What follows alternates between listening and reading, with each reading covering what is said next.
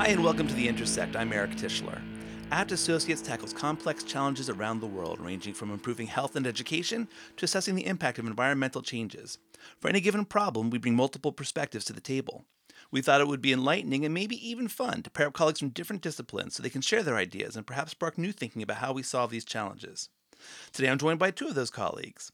This is Lorene Giangola's second visit to the Intersect. She manages international and US based projects that provide technical support to governments, Native American tribes, and communities for natural resources restoration and management and climate change adaptation planning and financing. She leads Abt's cross cutting resilience initiative. Madeline Colte is an expert on housing, community development, and general planning. Her extensive work experience includes managing disaster recovery projects, fair housing planning, and housing needs assessments. Welcome. Thank you, Eric. Good to be Thanks for hosting us, Eric. Today, we're going to talk about resilience and equity for traditionally vulnerable populations, how we can ensure there's equity in our resilience planning, and how moving forward we can promote equity through policies and activities intended to build resilience. Now, I just used resilience three times that last sentence. So, Lorene, to paraphrase Raymond Carver, what are we talking about when we talk about resilience? Well, Eric, resilience is the capacity to recover from an impact. And that concept is probably most concrete and tangible in the context of natural or human caused disasters. For example, governments, communities, and individuals prepare for disasters by implementing measures to reduce the severity of disaster impacts and limit the scope of recovery.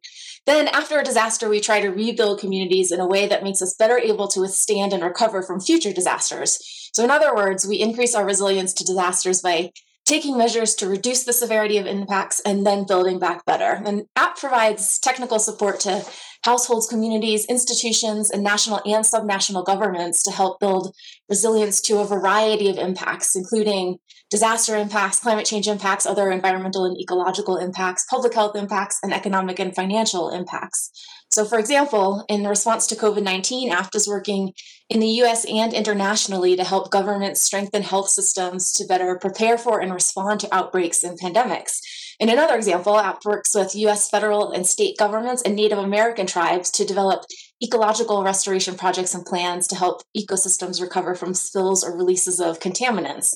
We also provide technical assistance to developing countries around the world in national climate change adaptation planning to help strengthen management of natural resources, public health, and economies under climate change. So, none of these projects has resilience in the title, and many of Abt's projects don't have resilience building as a stated objective, but Abt takes an approach that we think of as everyday resilience. In other words, the technical approaches we use to meet our primary project goals have co benefits of building resilience to a variety of impacts. For example, our work to strengthen health service delivery systems supports community health very broadly, but it can also reduce the spread of disease and reduce the scope of recovery from a future pandemic. Restoring coastal ecosystems makes them healthier and better able to provide ecosystem services, but also makes them more resilient to storm impacts. And one critical aspect of our resilience building work is a focus on vulnerable populations and the differential impacts that these populations often experience. For example, in many countries where we work, climate impacts have greater effects on women's livelihoods because women often have fewer resources to adapt their livelihoods to changing conditions. And public health crises can have a disproportionate effect on people who are already ill, or people with low income, or people who lack access to health care. Economic crises have a much greater effect on people with low income who have little savings or capacity to seek out alternate incomes. So Abt works hard to ensure that our technical work and guidance accounts for these differential needs. Great, thanks. And Madeline, you've been doing some work in Houston that puts this uh, intersectional approach into practice, right? Yeah, Eric, we've been um, working with the city of Houston for the last year and a half or so. Um, the city has been trying to recover from Hurricane Harvey um, and using those disaster recovery funds to further fair housing. So, what they've done is essentially take a look at the city's patterns of segregation um, and historical discrimination against certain populations and have trying to use their recovery funds to roll back um, some of those practices and kind of uh, tap into those funds in a different sort of way where they're layering policy objectives. So, in addition to recovering from the hurricane itself, they want to do so in such a way that it does not continually impact um, the populations that tend to be affected over and over with um, climate disaster. So, for example, the city is taking a look at some of the areas where there might be um, high populations of people of color and looking at whether or not there are barriers to people living in areas of the community which might be have tendency to bounce back quicker and more effectively from hurricanes. So you mentioned sort of traditional issues with segregation. Do you want to talk about a little bit more? You know, what what are we sort of solving for in those instances? Yeah, sure. Um, so as we know, fair housing is a term that I think people have heard, but it kind of can be a little difficult to grasp exactly what it means. These days, and with the rollout of the Obama era rule, um, the Fair Housing Act has taken on new meaning, which is that it is not only that we can't discriminate, but that communities have a responsibility to what's called affirmatively further fair housing. So that means that they are to look at historical patterns of segregation and how they've landed us where we are today. So, under the Obama um, administration, there was a new fair housing rule put out, which required that cities would look at these patterns of segregations and these historical roots and think about um, actively about policies and ac- actions that cities could take to open up access to opportunity areas or other areas. So I think the key with fair housing is that you're you want people to have choices in where they live. So they want to be able to access good schools, good transportation networks, employment, healthy environments, um, areas that are not um, polluted or have high particulate levels because it's next to a, a, waste management dump or something like that, so that they can um, live with a high quality of life and be able to provide for their family just as much as the next person. Right. And to your last point, we know that there's um, high concentrations of people with low income and people of color in areas where there's a lot of particulate matter. So uh, I guess what we're saying is then that this is an opportunity to sort of rectify that as you're addressing uh, what happened in Houston, right? Exactly. Well, I think in Houston, it's a unique opportunity in that the city is has experienced disaster, which damaged infrastructure, damaged housing, um, and needs to rebuild and at the same time is receiving funding from the federal government to do so. So if you want to look at if I dare even say it's a silver lining of disaster, it's kind of can be a fresh start in some ways. So if cities want to think about and reflect on past practices and look at this opportunity to rebuild, to rebuild back better um, in a way that services its uh, residents um, so that they can have their, and if we're talking about resilience, that they can also have lives that are more resilient, um, not only from climate change, but also economic and um, uh, resilience as well. So, Madeline, what exactly are we doing with Houston? So, the, the Department of Housing and Urban Development um, asked us to work with the city of Houston to think about how they can use their disaster recovery funds to further fair housing, to kind of break down some of those barriers that um, are prevalent in this city. And it, how we've done that is having high level discussions about what it means um, to further fair housing through disaster recovery. So, help them kind of provide a framework for what it is that they're trying to do, and also look at their programming. So, with any disaster recovery program, uh, cities or communities will design programs to address whatever it is um, that the disaster has impacted. So, for example, a housing rehabilitation program might be a common activity, um, infrastructure improvements um, might be another. And so, what we've done is kind of worked with the city to kind of apply what we call a fair housing lens to their programming to think about how their program designs can be adjusted in ways that could also further fair housing at the same time. a very specific example would be that we worked with the city in designing a multifamily housing development program, and we thought about um, in which the city would uh, distribute funds to developers to build uh, apartment units. And we thought about what the criteria were. Where are where in the city should those developments be built? What what are specific things that we want to make sure that these developments who would help people with lower incomes where they could be sited so that they have access to transportation networks they have access to amenities such as grocery stores they have access to good quality schools so we worked with the city to kind of develop criteria by which they would evaluate proposals for housing developments so that they were being very thoughtful and intentional about where those developments were sited. Great. Uh, so, Lorene, hearing all that, you know, what are some uh, other areas you think we could be applying this approach to in terms of resilience and equity?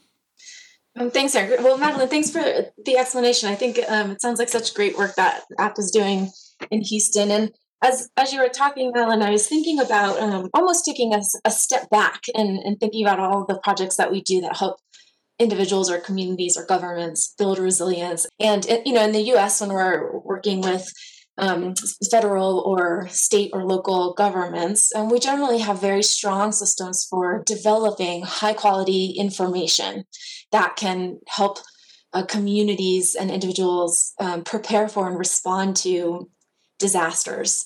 Um, we also have really good systems for distributing information in a lot of different formats and a lot of different um, means of communication and in multiple languages. Uh, but where we sometimes run into problems is in determining whether the people who receive information about recovery or uh, you know in madeline's example about um, accessing resources like fair housing or emergency assistance to help them recover um, you know whether they understand that information and then whether they have the capacity to act on it. And that could be related to um, financial issues whether you know they have the the they have the ability to cover the costs that might be involved with um, helping them recover. And it could be an issue of a, a physical illness or disability that um, could inhibit them from taking action on information they receive that's related to accessing emergency services or resources. And there could be a, a whole range of other reasons. And that's you know a challenge for governments or communities to try to understand the root of that problem to make sure that we're reaching the people that we that need help the most in the context of a disaster recovery. And how do we get them information in a way that they understand? And how do we make sure that some of the most vulnerable people in our in our communities um, are able to take action and and access the resources that they need to recover. And so I think that's a problem that transcends a lot of the issues um, and a lot of the context that we work in. Uh, but it's certainly one that that governments and communities are, are putting efforts to try to solve. Actually, Lorene, if I if I could jump in, this brings up um, some of our work in Houston has evolved from kind of what I mentioned previously to really looking at program design to currently they're we're working with them on designing a equity self-assessment of their programming. So to get at some of the issues that you just described are we reaching the right people in our marketing of our programming? Are there gaps in how information is getting out to the community whether that's um, materials not in appropriate languages um, or that you know the the materials are not available. They may be available online, but do people have access to online materials and that sort of thing, as well as kind of uh, internal biases potentially or how things are getting processed. So the city itself has undertaken um, this effort on its own um, just to take a look at not only kind of at the policy level, kind of how this is trickling down um, how some of the policies trickle down to further fair housing or equity, but also at the individual level in terms of how programs are reaching um, their the people that need the assistance the most and whether they are actually reaching those people. Like, I think a big piece of the work is also how to engage communities in program design. So, how to engage the people who will be recipients of the programs in the actual design of the program itself. I, I one thing that is very challenging in the disaster recovery world is the speed at which things need to happen. Um, the recovery process in the United States uh, involves FEMA coming in to do um, kind of shore things up, you know, put blue tarps on roofs and do that immediate disaster response work. And then HUD will come behind FEMA with disaster recovery funding. And that's the pot of money that Abt um, has been working with in places like Houston and the Virgin Islands, Puerto Rico. Um, and in those program designs, there are timelines that need to be met. So while there is a big effort, and in our work, we encourage community engagement um, as much as possible to help inform that design, to be able to identify any barriers that uh, individuals may have in accessing programming. Um, there is also on the other side uh, intensity and speed and urgency in which these programs need to roll out. So it's communities often uh, will fall back on old program designs or models from other places and implement those just because the need is so great to to just get people housed you know it and um, so I think it's it's hard in a disaster recovery setting. At least I think in the in the United States is all I can really speak to, to kind of balance kind of some of the higher level policy objectives that maybe Houston is trying to do with breaking down barriers for um, accessing and get the money out and address the need really quickly all at the same time. Well, let me see if I can tie that together um, with what Lorene was saying about ensuring people have the resources uh, to take advantage of resilience programs. Uh, because I know that our HUD TA team helped with sort of rapid response with cities and counties that were trying to in, wisely invest their COVID 19 grant money. Uh, is that an approach we could be taking in the future, helping cities and counties with other uh, resilience programs? I think we're on the cusp of a lot of conversations around taking programming further than communities have in the past to achieve goals around equity. Um, I know that the homelessness team has had a lot of conversations and the, they have been spurred not only internally but by the SNAPS office at HUD. That uh, SNAPS has paid a lot of attention to, um, you know, the inequities that are apparent in homelessness in this country, and mm-hmm. how the rollout of any assistance through COVID is an opportunity to start to chip away at those inequities. So yeah think, Eric, we're in a place now where this the topic of equity and equitable programming and not only equitable, equitable programming in that people have equitable access to programming, but also how do we use these programs to promote equity in society? I think these are conversations that will continue to evolve over the next few years. So I feel like we're really at a point in time where there will be more conversations around what does equity mean and i think also tying that into resilience in a sense that when we talk about equity and opportunity we necessarily have to think about resilience because it's really about how people are able to tap opportunities respond to economic disasters. I think one thing that's kind of coming to mind when I think about this is how people have fared under COVID and how differently people have fared depending on your socioeconomic status, potentially right. where you live, Um, and I think this all speaks to resilience and how how equity in our communities or lack thereof speaks to our individual or familial resilience in times of crisis.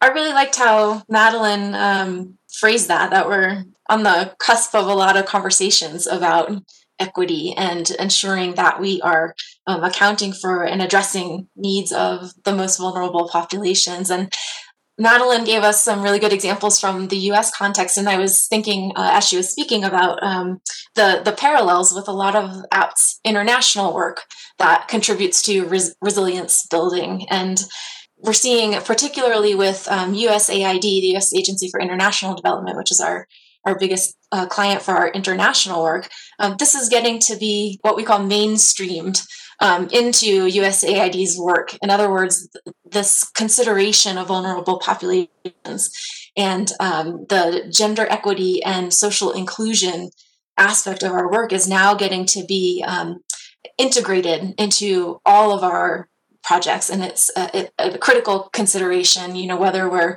um, proposing new work to our international clients or whether we're integrating the concept into existing um, projects and programs. You know this is getting a lot more attention and a lot more pressing attention i think. And uh, you know i think that there's a, a shift in the tide now that is very promising and i think will make our work a lot more comprehensive and sure that the benefits are are more fairly distributed well, as you both said, it's great that these conversations are happening now, and I'm glad you're both able to join me for this conversation. Thank you. Thank, thank you, Eric. Thanks, Alan. Thank you, Lorene. My pleasure. And thank you for joining us at The Intersect.